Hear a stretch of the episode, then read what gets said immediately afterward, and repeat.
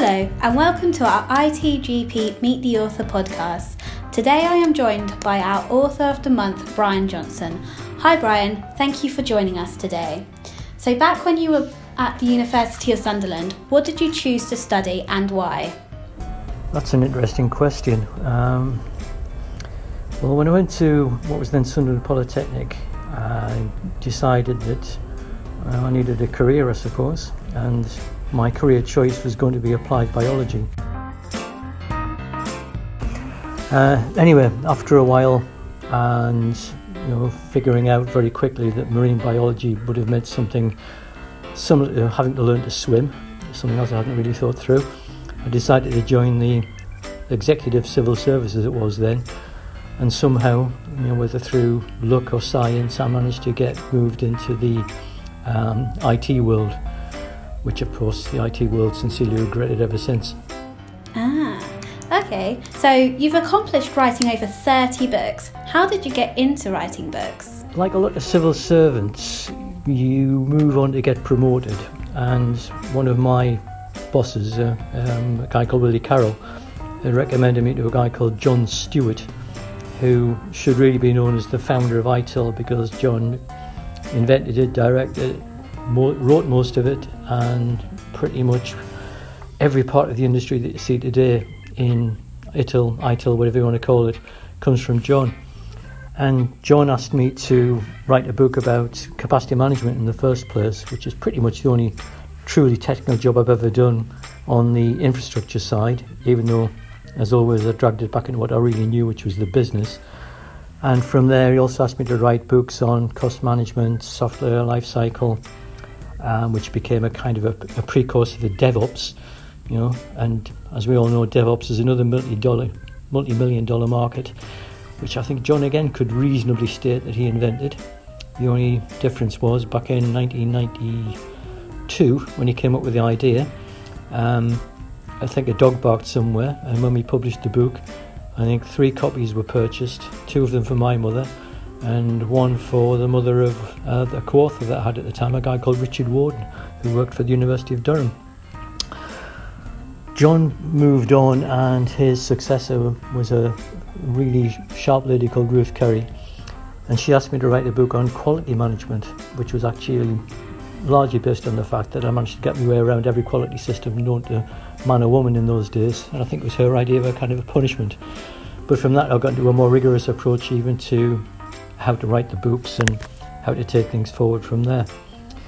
The interesting thing was that that led to the design of the second version of ITIL, and of course, then this whole idea that ITIL gets refreshed every few years by different authors, or if you're unlucky, the same ones. Okay, so tell us more about your new book, IT4B. What inspired you in writing it? The inspiration from, if you like, IT for business as a concept came from working with Walter Zondervan, who's my co author on that, on the Business Information Services Library, which is a Dutch best practice largely based on um, data management and business information practices from a few years ago.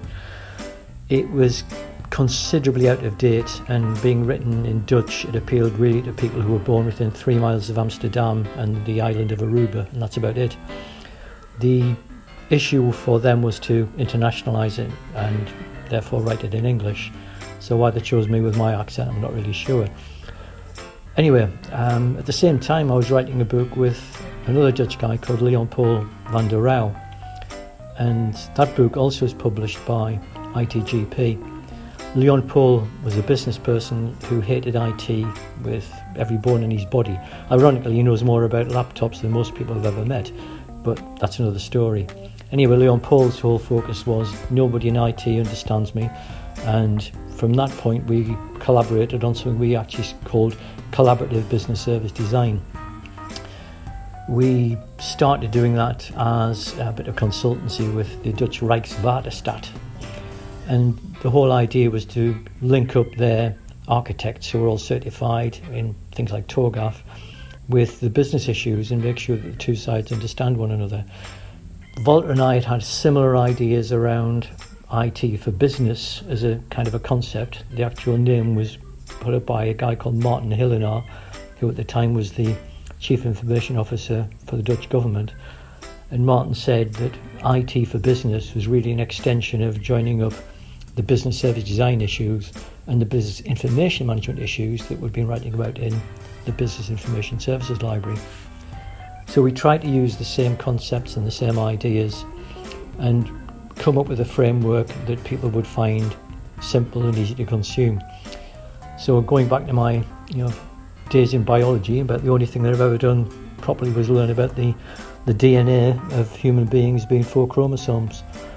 So we decided that everything would be concepts of four so people could understand it. You know, everything's a concept in terms of um, a domain, whether it's governance, strategy, improvement, operation, whether it's a perspective, business, data, services, technology.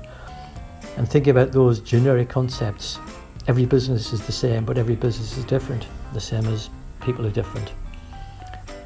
Walter is a really excellent artist, so we soon found a good way to collaborate, which was he drew fantastic diagrams and you know I wrote the words that went with them. Great. I look forward to reading it. So, you've worked with a few co authors now. How did you meet them and how did you choose which projects to work on together? Choosing who to work with not always down to me. You know, I've been quite lucky. Some people have approached me, and other people have been very unlucky because I've approached them. In the days of the old CCTA, when you were asked to write on a topic which was alien, so for example, cost management was pretty much alien to me, uh, I hired accountants. And accountants were recommended by the Treasury because the Treasury owned all of the best practice, if you like, around how we should manage money in the government. So there was a certain logic to looking around the marketplace and hiring a consultant who knew more than you did, which when it comes to accountancy is pretty much everybody. Now moving on from there and getting into things like um, software life cycles, I always knew the business side of things, but something like software maintenance was a pretty alien concept. So, trawling around a few uni- universities and getting a few recommendations, I came across a guy called Richard Warden and another really smart guy called David Hinley and pretty much picked their brains for all of the things that I didn't know. This kind of gave me an idea to become the James Patterson of the IT world and then have somebody writing books on my behalf and I'll stick my name on it because I was going to be so famous. Anyway, learning my lessons from that, usually I, what I managed to do was find somebody who was either smarter than me, who had a better idea than me, and then help them to develop some kind of a a framework for what might be interesting for people to read. In the case of Leon Paul, Leon Paul was business through and through, a program manager for a number of different Dutch government uh, organisations, always working on business projects. And he needed to have someone who could help him to think through something like the business capacity versus the IT capacity. A good example would be I mentioned the Dutch Rijkswaterstaat well, they look at number of cars running around the whole of Holland. When it comes down to IT, they're looking at capacity from a totally different point of view. So the whole idea of the police closing the roads around the Amsterdam Arena when Ajax are playing football isn't really an IT concept, but that's a capacity issue as far as business is concerned. And really, about the only thing I ever learned was always make sure what the business knows as capacity or availability or business continuity or come to that an incident and then make sure IT people are talking the same language.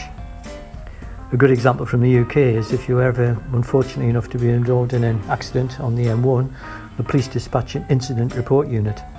They certainly don't get you to call an ITIL service desk and get you to create a ticket. So, on the subject of trying to find the right authors, as I've said, sometimes they find me, sometimes I'm lucky, and I find them. Thank you for your time, Brian. If you would like to find out more information on Brian and his books, please visit our website at www.itgovernancepublishing.co.uk. Thank you for listening to our podcast today.